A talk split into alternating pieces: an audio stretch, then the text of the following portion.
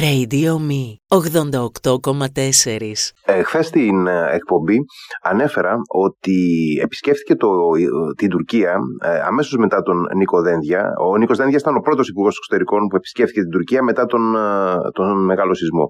Ο δεύτερος που επισκέφθηκε την Τουρκία ήταν ο υπουργός εξωτερικών του Ισραήλ, ο Έλλη Κουέν.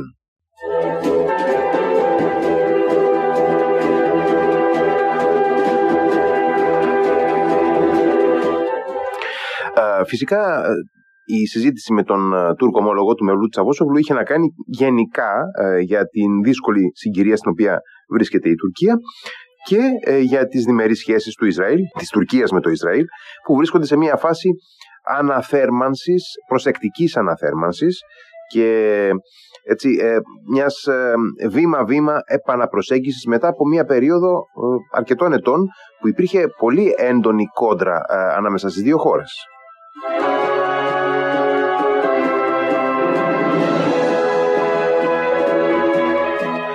Ποιος μπορεί να ξεχάσει άραγε τον πρόεδρο Ερντογάν να, τότε πρωθυπουργό Ερντογάν να βρίσκεται σε κοινό πάνελ με τον Σιμών Πέρες στο, οικονομικό, στο Παγκόσμιο Οικονομικό Φόρουμ του Νταβός και να, ε, να του φωνάζει σχεδόν ότι καταπατά το Ισραήλ τα ε, δικαιώματα των Παλαιστινίων. Ποιος μπορεί να ξεχάσει την ε, Ισραηλινή ε, ε, επέμβαση στο τουρκικό πλοίο Μάβη Μαρμαρά την επέμβαση των Ισραηλινών κομμάντος εκεί και τη σύλληψη όλων των επιδενόντων και του πληρώματος του πλοίου και πολλές ιστορίες έχουμε στο παρελθόν μεταξύ Τουρκίας και Ισραήλ περίπου πριν από 10 με 12 χρόνια. Εν πάση περιπτώσει οι δύο χώρες σε αυτή τη φάση προσπαθούν να τα αφήσουν πίσω αυτά σιγά σιγά με προσεκτικά βήματα και να αναθερμάνουν την ε, σχέση τους η οποία βέβαια απέχει σήμερα πάρα πολύ ακόμα από το να φτάσει στα επίπεδα της δεκαετίας του 2000.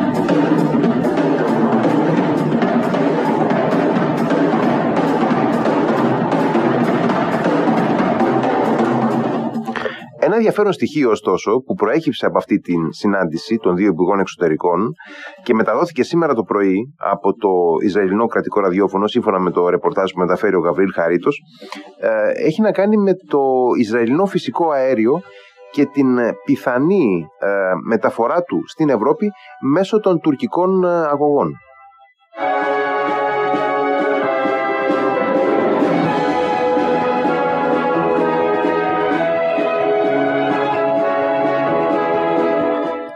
Από ό,τι φαίνεται, ο Μευλού Τσαβούσογλου, παρά το γεγονός ότι είναι συντετριμένος από την, ε, ε, την καταστροφή που έχει ενσκύψει στην Τουρκία λόγω του σεισμού, δεν παρέλειψε να θέσει το ε, θέμα της μεταφοράς του φυσικού αερίου του Ισραήλ στην Ευρώπη μέσα από τους ε, τουρκικούς αγωγούς, καθώς σύμφωνα με τους Τούρκους με, σύμφωνα με την τουρκική επιχειρηματολογία, αφενός ε, έχουμε περάσει σε μια φάση που η Ευρώπη προσπαθεί πάρα πολύ να απεξαρτηθεί από το ρωσικό φυσικό αέριο. Έχει ανάγκη ε, περισσότερους ενεργειακούς πόρους, έχει ανάγκη περισσότερο φυσικό αέριο από άλλες πηγές.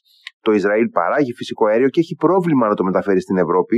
Ε, να θυμίσω και τις συζητήσεις που υπάρχουν με την Κύπρο και την Ελλάδα και την Αίγυπτο για να δημιουργηθούν αγωγοί μέσα στη Μεσόγειο, αλλά πρόκειται για project που έχουν πολύ σοβαρά ε, προβλήματα και αντιμετωπίζουν μεγάλες ε, οικονομοτεχνικές προκλήσεις, όπως ο EastMed για παράδειγμα.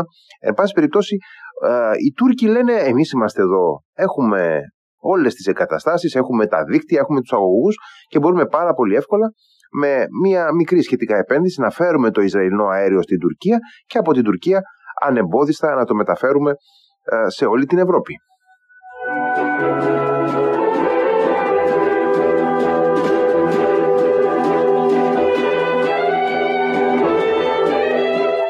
Σύμφωνα με το ρεπορτάζ, αυτό το θέμα είχε πρωτοτεθεί από τον ίδιο τον Ερντογάν στην ε, επίσημη ε, συνάντησή του με τον Ισραηλινό πρόεδρο, τον Ιτζάκ Χέρτζογκ, ε, ήδη από πέρσι.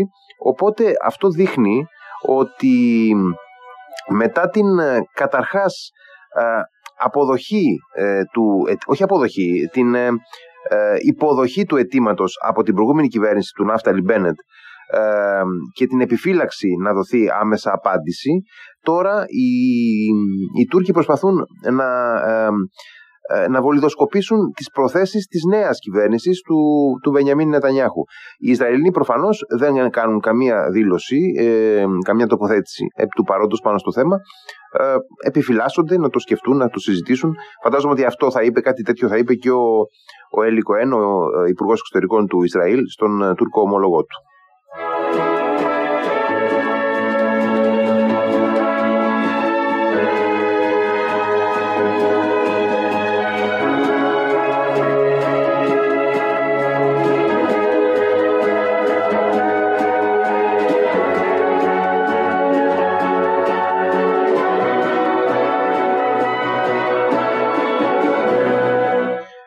Και να, ε, να κάνουμε και μια-δύο επισημάνσεις έτσι πάνω στο θέμα αυτό. Καταρχάς, ήδη ε, από το πρωί και μετά ε, μεταδόθηκε από κάποια ελληνικά μέσα ότι δήθεν το Ισραήλ και η Τουρκία ετοιμάζονται να συμφωνήσουν πάνω στη μεταφορά του Ισραηλινού αερίου μέσω Τουρκίας στην Ευρώπη. Αυτό είναι μια επιπόλαιη ανάγνωση και αναπαραγωγή της είδησης και είναι επιπόλαιη διότι φυσικά και οι Ισραηλοί δεν συμφώνησαν τίποτα τέτοιο καταρχάς.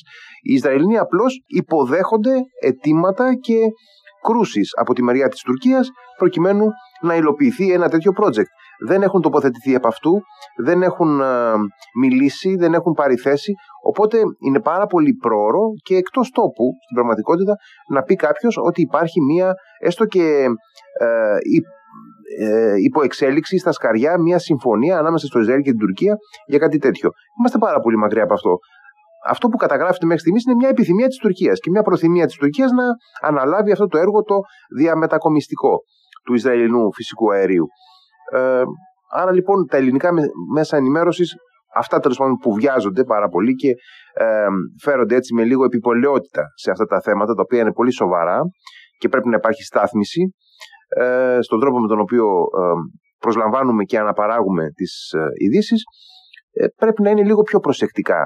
Έτσι, πρέπει να είμαστε λίγο πιο φιδωλοί, να μην βιαζόμαστε και εντάξει, όλοι, όλα τα μέσα ενημέρωσης χρειάζονται τα κλικ, όλα τα μέσα ενημέρωσης χρειάζονται την επισκεψιμότητα στις ιστοσελίδες τους, το ενδιαφέρον του κοινού, είναι προφανές αυτό, δεν το συζητάμε, αλλά να τηρούμε και ένα, ένα σχετικό επίπεδο σοβαρότητας. Thank you.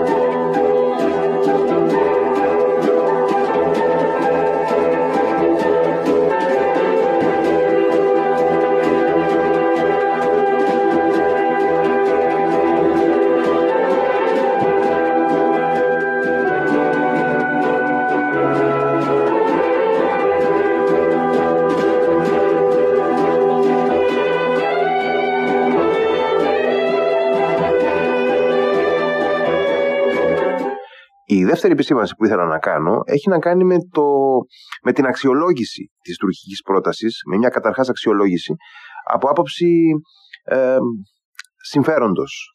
Και είναι, είναι αλήθεια, αυτό δεν μπορεί να το αρνηθεί κανείς, ότι είναι μια συμφέρουσα πρόταση προς το Ισραήλ αυτή. Δηλαδή, ε, με πάρα πολύ μικρό έξοδο θα μπορούσε το Ισραήλ και πάρα πολύ γρήγορα να, να προχωρήσει σε μια συνεργασία με την Τουρκία, εξάγοντας ε, σημαντικές ποσότητες του φυσικού αερίου που ήδη παράγεται στα, ε, στα ύδατα ε, της ε, αποκλειστικής οικονομικής ζώνης του Ισραήλ προς την Ευρώπη η οποία είναι η καλύτερη αγορά στον κόσμο έτσι, για το φυσικό αέριο. Να μην έχει κανείς αμφιβολία γι' αυτό. Η Ευρώπη αυτή τη στιγμή είναι η καλύτερη αγορά για το φυσικό αέριο διεθνώς και έχει ανάγκη, χρειάζεται, δεν της φτάνει το αέριο που έχει.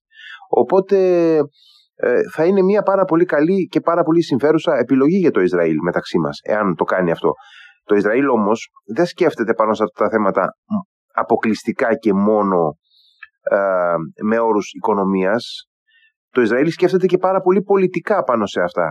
Και φαντάζομαι ότι οι Ισραηλινές κυβερνήσεις, οι Ισραηλινοί αξιωματούχοι, οι άνθρωποι οι οποίοι μελετούν και ασχολούνται με αυτά τα θέματα, είναι αρκετά επιφυλακτικοί με το να παραδώσουν εντός εισαγωγικών τα κλειδιά της ε, ε, εξαγωγής του φυσικού αερίου τους σε μια χώρα που έχει αποδειχθεί στο παρελθόν ότι έχει έντονες μεταπτώσεις και ότι δεν είναι σταθερά διακείμενοι απέναντι στην, ε, στο δικό τους κράτος, στην πατρίδα τους, ότι είναι μια χώρα η οποία θα μπορούσε να τους προκαλέσει προβλήματα.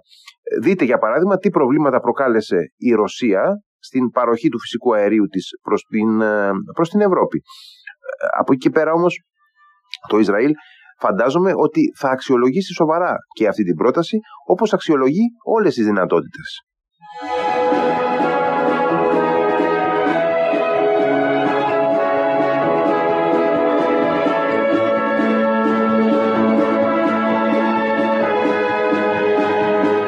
Και η τρίτη επισήμανση που ήθελα να κάνω είναι ότι προφανώς μια τέτοια εξέλιξη δεν συμφέρει καθόλου την Ελλάδα. Είναι ε, ηλίου φαϊνότερο αυτό, είναι πάρα πολύ εύλογο.